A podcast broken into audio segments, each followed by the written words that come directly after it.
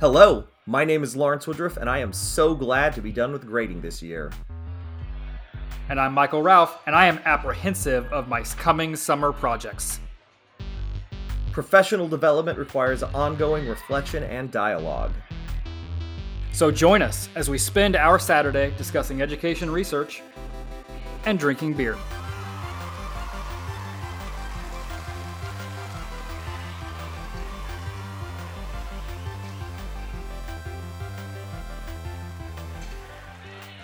Today we are drinking tequila barrel aged chocolate cinnamon stout from the Empyrean Brewing Company.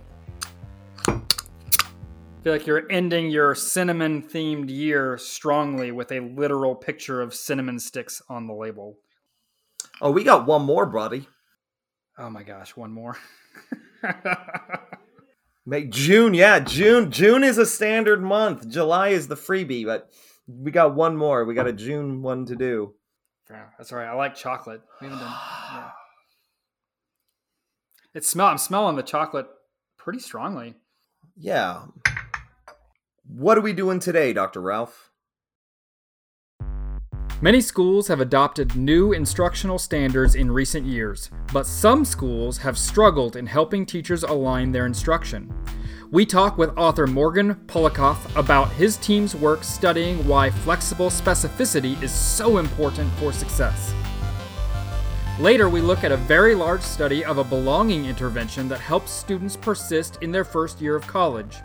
We consider what that could mean for teachers in both K 12 and higher education settings. Let's get started. For our first segment, we read The Good Struggle of Flexible Specificity Districts Balancing Specific Guidance with Autonomy to Support Standards Based Instruction. This was written by Amy Storr Stornaiuolo, Laura Desimone, and Morgan Polikoff. This was published in American Educational Research Journal in 2023, and we are grateful to welcome one of the authors from this paper to join us for this segment. Thanks for joining us, Dr. Polikoff. My pleasure. Glad to be here. Dr. Morgan Polikoff is an associate professor of education policy at the USC Rossier School of Education. In 2021, he published Beyond Standards, which critiqued standards based reform policy in the U.S. and advocated for the role of high quality instructional materials.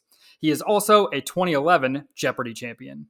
So Morgan, you're really active on social media, and I've been I've enjoyed following you and watching some of your education threads, and even engaging sometimes for the thoughtful way that you navigate nuance in some of these policy conversations. And I think when you and your co-authors were talking about this new publication that you've got out, what really caught my attention was sort of the what I think of as the core of the paper being this um, specific flexibility, flexible specificity, uh, and that dovetails really well. That aligns with some work that actually Lawrence and I have done together on, on, a past paper. And so that got my attention immediately of I want to read this paper. And it's a really robust qualitative study that looked at a lot of the experiences of different people across a lot of different school districts. What what was it like putting together or working on this pretty large project?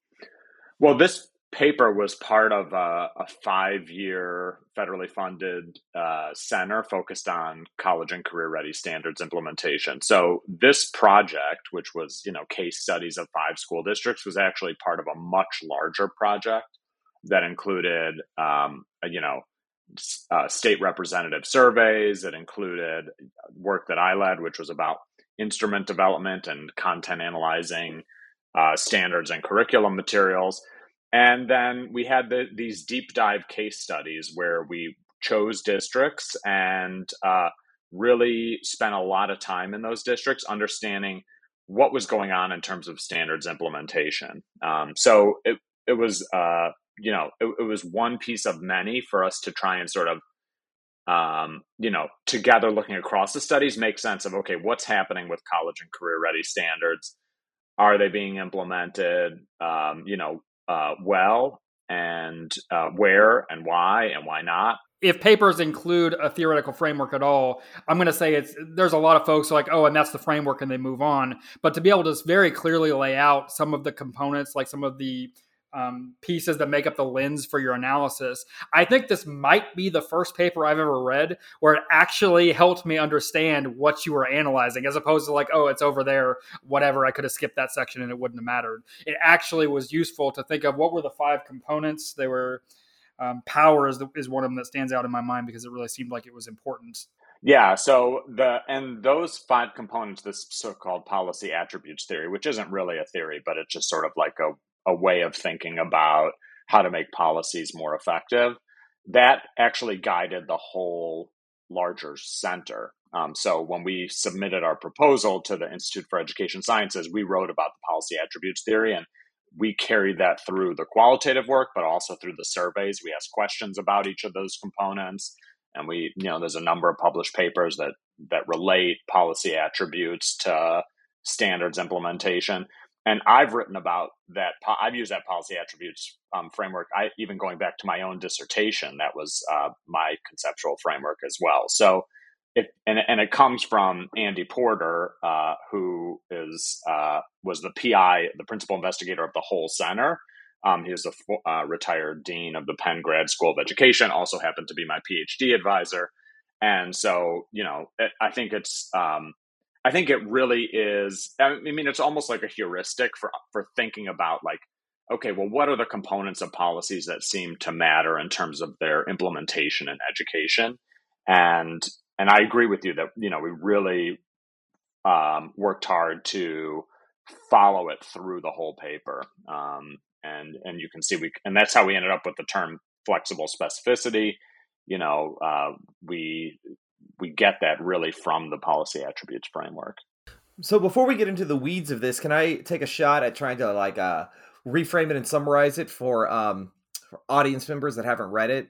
Is that yeah? Can, can I give that a shot? So uh, uh, there are five districts that, that were explored, and all of them had new standards that were being um, uh, adopted by the the districts and uh, the um, districts had different approaches for um, supporting or not in some cases not supporting the teacher's relationship with those new standards and you uh, did extensive interviews to develop an understanding of how teachers felt uh, and their perceptions of their ability and their support and engagement in um, implementing those new standards based on different district approaches. Yeah, I think I think by and large that's right. I mean, I think to you know we were especially folk. You know, there are kind of like two big policy levers that school districts have at their disposal for standards implementation, and those are curriculum materials and professional learning. And so, really, what when it comes down to it, what we did was we investigated these five districts and we looked at how were they um, structuring their curriculum materials in terms of their choices and their expectations for teacher implementation and how are they structuring their professional learning as well? And we analyze them according to this policy attributes framework to try and understand okay well which place we're being more successful in terms of actually getting the standards implemented as intended in the classroom and which places weren't and why. Um, and so, uh, yeah, absolutely. And it, and it involved not just talking to teachers, but also um, talking with school district leaders and curriculum leaders. We talked with, um, uh, uh, you know, school principals. We we even observed some lessons, although I don't think the observation data made it into this paper. Um, so, uh, um, it, yeah, it was it was a huge undertaking, but really fundamentally just to understand what were districts doing with curriculum materials and professional development to support standards implementation and, and why was it working or not? What struck me, I was really trying to understand Texas. Um, both because I have existing relationships in Texas, but also because they seem to have a fair amount in common with the two districts that you talked about that were generally successful in supporting the sort of standards based reform efforts. And then these three districts that were largely unsuccessful. Texas was unsuccessful, but had more stuff in common with the two successful districts. And so that was, I was kind of watching like how is, how is, how are the differences manifesting in what you saw in the first part of that table and it looked like differences in consistency and stability were really important which i understood was like a lot of what you analyzed coming out of that was uh, can you just can you tell us a little bit about what consistency and stability mean? Sure. Yeah. Yeah, absolutely. So, you know, consistency, I think, is, you know, you might just think, uh, you know, it, it has a lot of sort of synonymous terms that we're all familiar with. So, consistency is kind of like alignment or it's kind of like coherence, right? These, it's basically to what extent are all of the policy things happening in the district pushing in the same direction? Are they sending the same message to teachers about what it is that they're supposed to be doing? Um, and you know, and and anytime you talk to teachers, of course, about like their professional learning or standards implementation, they'll readily tell you, right? Like, oh, you know, we got this PD. It was a one off. It was totally unrelated to what we were, you know, what we're told we're supposed to be doing, right? So, so that's what consistency means. Everyone has sort of a, a clear understanding of that. And stability is really just this idea that, you know, you need time to uh, to implement really any reform. And and I think one of the things that we all, again, if you talk to teachers or if you study education for a while, you know that there's kind of this like churn of reform, right? Because the policies aren't very stable. It's like you put in something, you try it for a couple of years, you see it isn't working. You have some new district person, you know, some new superintendent comes in, they have a different priority, or there's some new fad of the day, right? And that also, I think, undermines, you know, a sort of consistent implementation and long-term vision when you've got this constant churn. So so those are two of the of the main attributes, um, and um, yeah, and and were a, a, focus of our analysis. Um, and I think in the case of the Texas district, I would say actually that it, uh, to some extent, I mean, it, it was about um, differences in you know consistency and stability, but I think it was, um, uh, you know, there. I think in the right in the Texas district, there was this sense there wasn't as clear uh, uh, a sense when we talked to teachers about the coherence of the vision and the coherence of this um, the district's uh, uh, different approaches to supporting standards implementation. Where in California, in particular, because that's a place where I spent the most time, I've actually never been in a place where there was as unified a voice about what the goal was and what the expectations were for teachers about what they should be doing. And that was just because of that consistency, right?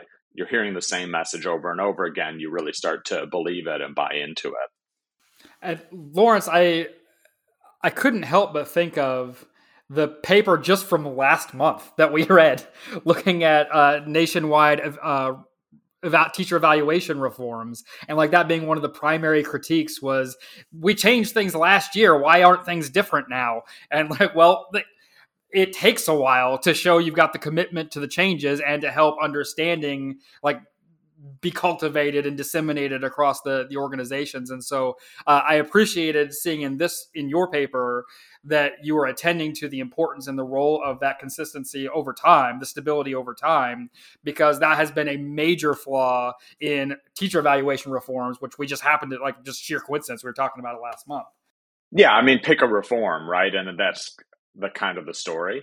Um, and so even, and I think even within form within reforms that have been quite stable. Like i would say standards based reform actually has remarkable stability as kind of a, a high level policy instrument. We've been doing standards based reform for like 30 years but at a sort of micro level we get you know waves of standards where now all of a sudden it's you know it's oh the the standards say that it should be more student directed and before it said something different or now we're supposed to do more procedures and before we were supposed to do more conceptual understanding.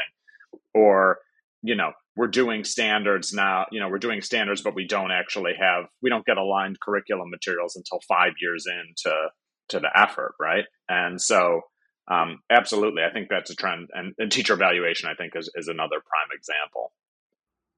So when i'm thinking about this paper uh, your school districts you divided them into into um, three different kind of categories: the rural districts, the urban districts, and the suburban districts. And uh, just to simplify things, the suburban districts had teachers who had positive um, uh, perspectives of that their relationship to implementing the standards and the rural and urban districts did not communicate that same uh, optimism or positivity. And so for like maybe framework of this discussion since we we kind of like to talk about this uh, podcast as uh, getting to the shoulds of the paper. So maybe uh, let's discuss what went wrong. Uh, let's talk about maybe some of the perceptions and the the approaches of the districts that did not seem to work and then we can like discuss okay now that we've got that because I think a lot of I think a lot of teachers will be able to identify with some of those frustrations. I mean, teaching is a high turnover profession because there's a lot of dissatisfaction in it. And so if we can acknowledge the states that are dissatisfying, we can then say, okay, now let's discuss the good stuff. So, um, let's talk let's let's talk about one of those districts i you can choose or or or we can start where or we can make a proposal but let's talk about one of those districts where things weren't working out and let's talk about why they weren't working out i think this paper ultimately like uh, frankly a lot of education research is a little bit of like sort of common sense is like i could have written the paper with common sense before i actually analyzed all these heaps of data. So i think that you know if you were to start with the the rural district which is located in massachusetts um, you know this is a district that at its core you know is fully bought into the idea of like local control is everything, right? And so you so you you could talk you would talk to district leaders and the, it was almost like the district leaders didn't believe that there was any role for the district to play in shaping teaching and learning in the district which i think you know sounds like a, a bit of a wacky idea but actually i think there are lots of places all around the country where both states and uh, districts uh, leaders really believe that, right? That like the district's job is not to tell teachers what to do or not to, you know, have you know have expectations for them, and so uh, that you know, and, and that was how it was experienced, right? So so curriculum materials, it was like a local, it was like do whatever you want. It was like totally laissez faire, which you know, I think on the one, you know, people say, oh well we don't want to be telling teachers what to do or you know we don't want to you know it, we want to empower teachers but not giving anyone any support is not empowering right? And so what we see in you know what we saw in that district was well of course you wouldn't get coherent standards implementation when you're not giving anyone you know clear materials or expectations for how to use them or support that's aligned with the standards right? So that was kind of the one extreme which i think is you know, you might think of these districts as emblematic of various kinds of districts around the country, right? And then the Pennsylvania district, which was an urban district, was kind of, uh, I think, had actually vacillated between different reforms, as as a lot of um, I think large urban districts in particular are are seen as doing that, right? So it it had been a place that was like the other extreme for Massachusetts. So really tightly scripted. We expect you to be on this day saying this thing at this time. And then there was a backlash to that because of course there would be. And then they went to the opposite extreme, which was, you know, really, to- again, totally unstructured. And in that case, it was an experience because it's a it's a you know a large urban district. In some in some schools, the principal was still all about scripted, and you've got to be on this thing. And then in other schools, there was again no guidance at all. So it was very disorienting, and teachers would, you know, were, almost like living in like a culture of fear around what is it that I'm supposed to be doing. Um, so that might be emblematic of a different kind of uh, district, right? One that um, I mean, you know, I'm started with real strong scripting, which is which is one way of approaching curriculum. If you know, if, you, if of course, if you want curriculum to be implemented, you could just literally force people to do it, which is what that district had been doing. And then, as a reaction to that, moved uh, again to a sort of local control, let every school do what it wants, which was experienced as this wide degree of variation. Lawrence and I, with a couple of other co-authors, that's one of the papers that we wrote. That like I think you could cite it. Like I think it is highly relevant to, to this to this kind of work, uh, where we were talking about collaborative autonomy, which is specifically about navigating that tension of empowering professionals to be professionals while also pursuing a shared vision for what you're doing in the building and in the district and that those things are not necessarily at odds with one another but I don't see very many places that are holding two truths in their hands simultaneously. And I think that that's a big piece of what's coming out of the narrative of these districts that were struggling is they see it as either 100% scripted curriculum, which we we've got the the democratic critique of scripted curriculum. That's another past episode. Like we know that that's that's something that we're like philosophically opposed to. But then also you have you have to support teachers. Like do whatever you want isn't remarkably disempowering. And um the paper that we published, one of the sort of the questions from leadership that that was we kind of proposed is what the question that leadership should be asking is uh, how would you like to improve and how can I help? And when we start looking at these districts and we start looking at the approaches of these different districts, the rural district was granted freedom. We respect your professionality, do whatever you want to do this, but they didn't ask, how can I help? They didn't ask that. How can I support you in in exercising your professional uh, uh, autonomy? They didn't offer any, and so there wasn't perceived to be any support, and so there was that frustration. Whereas when we come back and have some discussions about some of the districts that had more positive perspectives from their teachers, you we will will we saw that there was response. There was that question was asked questions were asked and then they were responded to in a, in a manner that respected the professionality of the teachers so you if you give freedom with no support you're still just encouraging frustration in your teachers. What i would say is that the the clearest difference for me um in you know across across these districts but i think that the texas example is, is one in particular is the consistency of the messaging about what good teaching and learning look like and the organization of absolutely everything in the school day around that.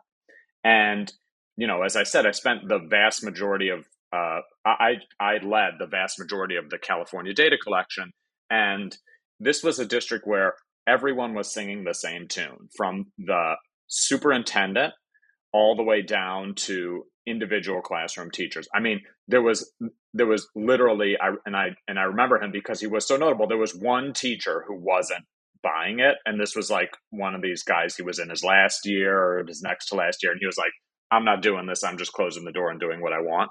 But everyone else was really bought into they just believed in the curriculum materials uh, they they understood that they that there were clear expectations for implementation, but that they were also allowed to supplement and encouraged to supplement as needed, to do it collaboratively with other teachers in their school, so that kids would be getting the same experience, you know, no matter who they were, who they were in a class with, and so that you know, frankly, that the teacher wasn't having to, you know, go on Pinterest the night before and find some you know activity of of you know dubious quality.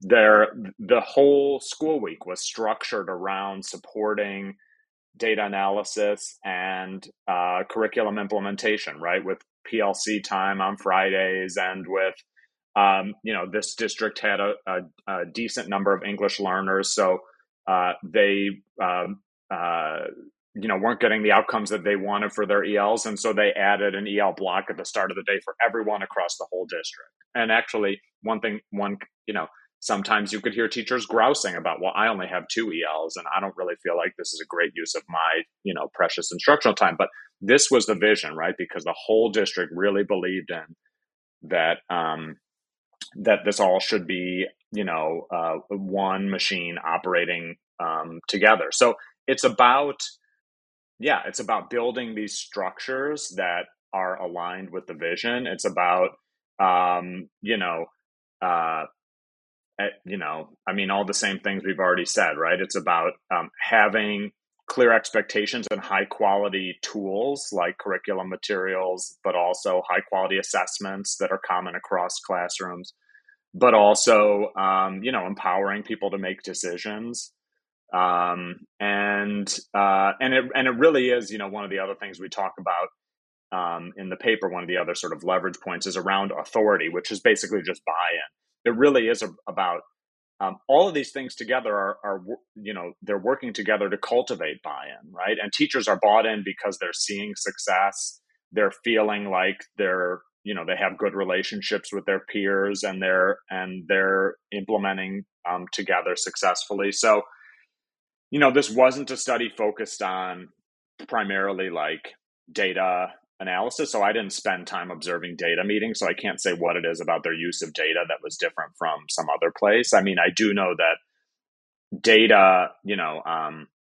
like data driven decision making can also be a kind of, you know, quasi scripted performative activity, right? That isn't really about, you know, fundamentally understanding what students need and, and what you need to do different. Um, and I and I think that's often how it's implemented in places that are sort of dysfunctional or not particularly coherent. Right? It's just another thing to do, and it's not part of some some vision for how do you actually move instruction forward. So one of the things that separated the suburban schools from the urban schools, and we kind of touched on this earlier, was the willingness to gather feedback and then respond and make changes to the communication of the of the teachers involved.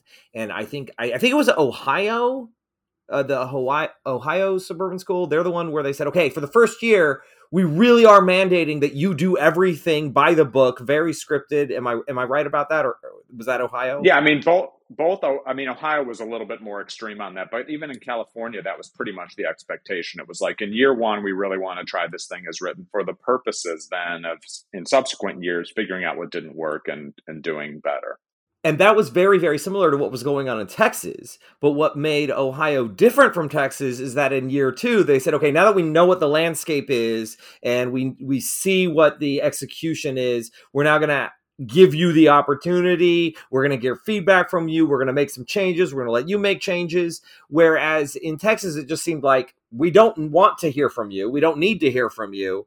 And responsive teaching is we say that phrase almost every episode that we want to make sure that you are are getting feedback from your students, getting feedback from the ecology of your school, and you are responding to your students, you're responding to your school with the appropriate interventions that they need.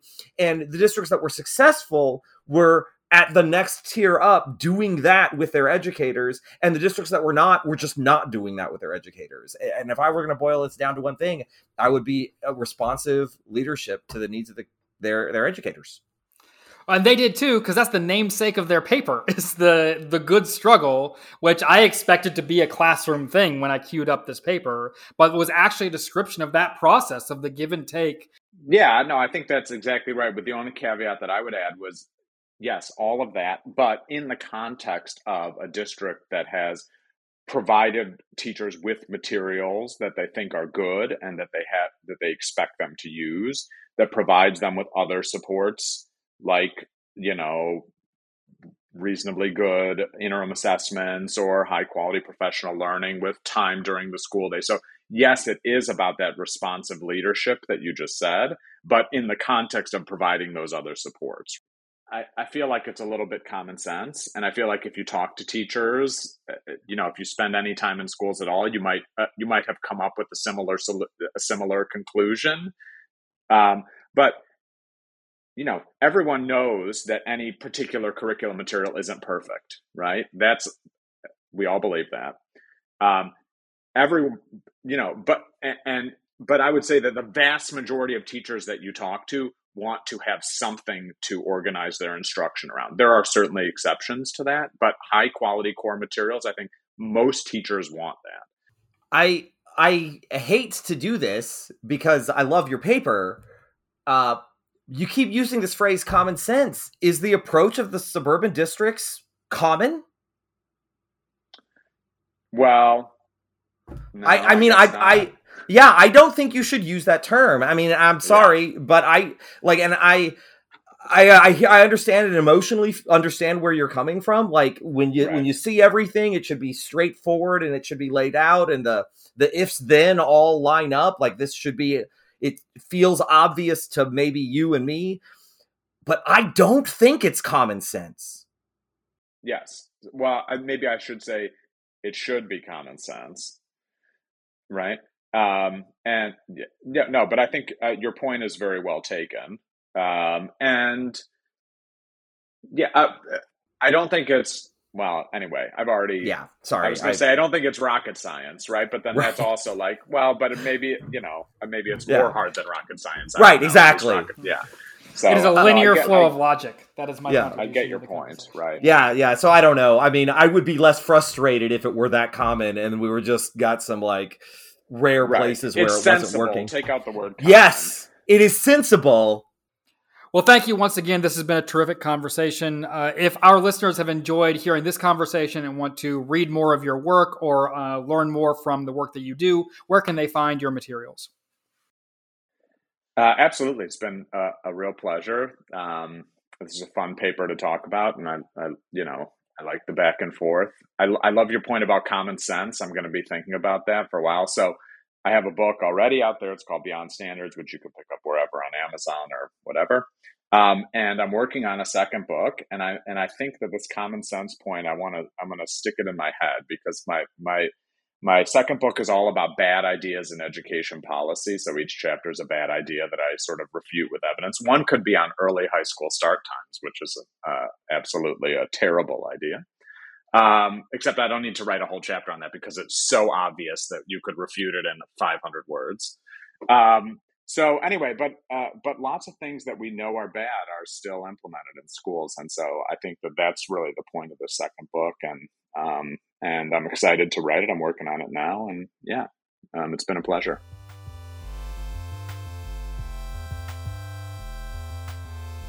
Make better mistakes.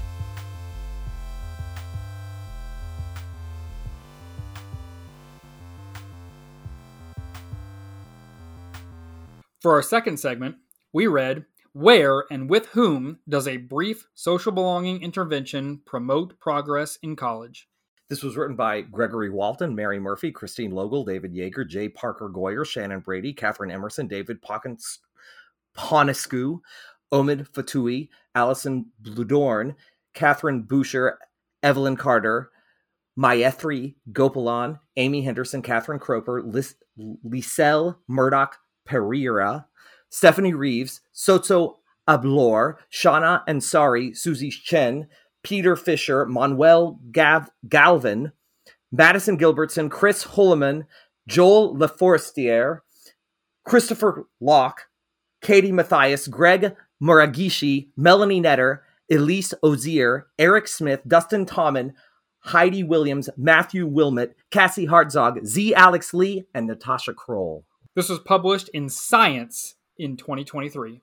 Yeah, well, in a paper about inclusion, you can't leave anybody out. I understand what you are saying. This was a team science paper. And so this is a very short paper. This is a very quantitative focused paper, and so is in great contrast to our previous segment.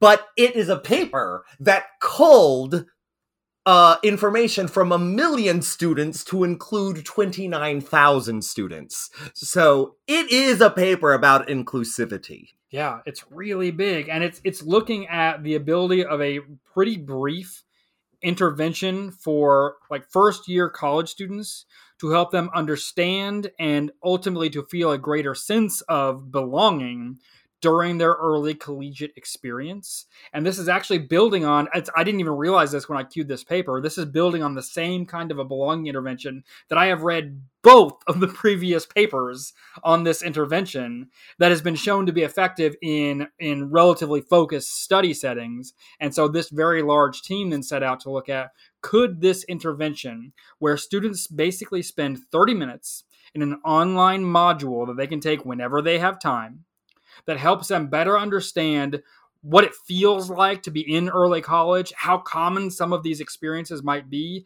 and thus how to feel a greater sense of belonging in this early stage of their life where they feel perhaps a little bit homesick or they're having trouble identifying with some of their peers so they can have a greater sense of belonging and ultimately persist longer into their college career.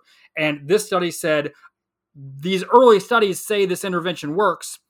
Could it work across all 700 plus institutions of the United States? So they did a big, big study to see if it can work. Yeah, the intervention that they're talking about, uh, approximately 30 minutes long, has three parts. It shares survey data from prior students about how they felt about being in school. It uh, shared specific anecdotes, stories about students developing a sense of belonging in the school, and then it asked the actual participant to write a reflection and response uh, regarding belonging. And I uh, they gave a link in the paper, and I went to the link and I downloaded the material and I created an account, and I was gonna like I'm gonna do everything I can to experience this intervention. Except I then had to give them the name of my university that I was implementing this in, and I don't have one, so I, I aborted. But uh, I really tried. I really wanted to experience the intervention because to me, I I mean I I'm teaching AVID. I have students who are uh in families and they are going to be the first people in their uh, family to go to college and many of them have uh, demographic um, um, uh, identities different than mine and i uh, want to have a better understanding of their sense of belonging i actually had students at, at my exit interview at the end of this year i had students who communicated to me that they don't even belong in my they feel that they do not belong in my AVID class and I've had that conversation. I asked that question and I got that answer from from one or two students. And so this sense of belonging happens to be fresh because just last week I asked my kids if they felt they belonged in a college preparatory course and two of them told me no. So this this is like I it was so timely and pertinent and relevant. I just I said I got to I got to find this I got to find this intervention and experience it directly so I know what it is because if I, if this is helping kids feel uh and and they you know spoiler alert yes it does. If it helps them feel like they belong in the college setting and reduces dropout for first year college students uh, is there some way that I can use these same ideas in my AVID class to help my students persist in their I am a college degree earner identity because that's what I'm there to help them develop. I'm there to help them develop their identity as a college degree earner. So um I want I want to experience the intervention and I have not found a way for me to do that. Anyway, I that I just I just went off the cuff and I just I just emotion dumped as soon as this paper started. Like I don't know what I don't know what I don't know I don't know that I have anything else to say for the rest of this segment yeah. because that is my emotional state and I just could not hold it in.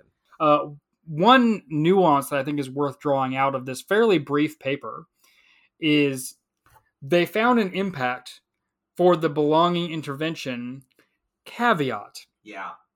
And it's an important caveat. It's an important caveat for institutions, but also, I think, for students, for students who are going into college, for them to think about as they choose a collegiate environment, and as facilitators like you, Mr. Woodruff, think about helping them choose a collegiate environment.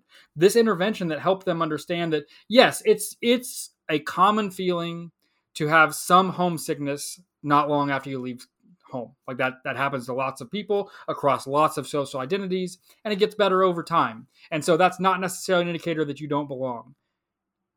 But at some institutions, those institutions give many signals that people don't belong. And at those institutions, the intervention does not help. The intervention, helping people feel belonging, cannot fix places where they don't have opportunities to belong. And that was something that showed up in their results. And that's something that I think that we have to understand every person who's going to start undertaking work related to belonging because they even explicitly invoke some growth mindset research in this paper. And I think that there are some parallels there where growth mindset does not cure every ill and a belonging intervention does not cure every ill. We've read uh, growth mindset papers where if you can if, if you can reduce dropout rate by 5% by spending two 45 minute lessons, that's good. You should do that. And this is a similar thing here. This is a reduction essentially of dropout rate by 1% for 30 minutes. 30 minutes reduces dropout rate by 1%.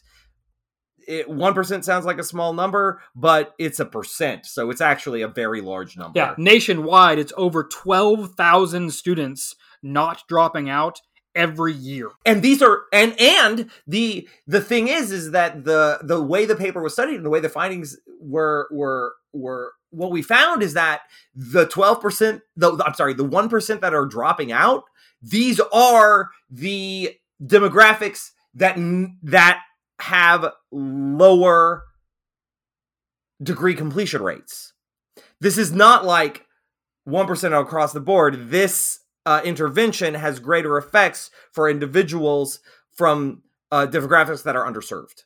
So the so I think for a should, if we are a show about shoulds, there's certainly the this kind of intervention is something that I absolutely think is we could be implementing nationwide. And as you pointed out, it's something that I think teachers working with juniors and seniors who intend to go to college should be also looking at at applying similar interventions Yeah. proactively. I think that's a huge opportunity absolutely uh, but i also think it's something where we need to be looking at institutions to talk more about these affordances for belonging because belonging is a verb we do belonging.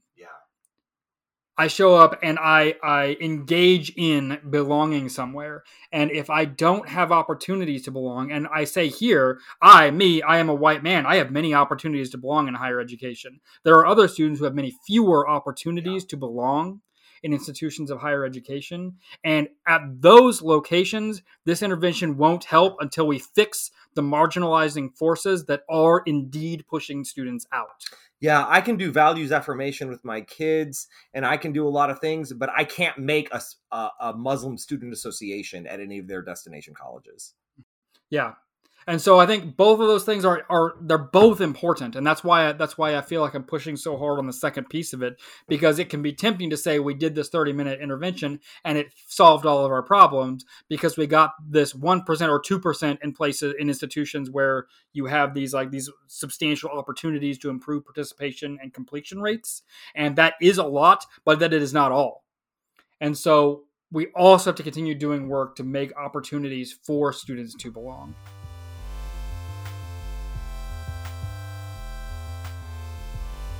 Listen, plan, and play.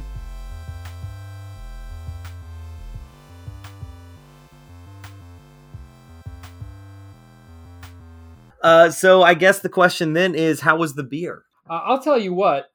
Uh, I wasn't sure what to expect with the with the like the tequila flavor, the chocolate flavor, but honestly, both the tequila and the chocolate experience diminished for me very quickly.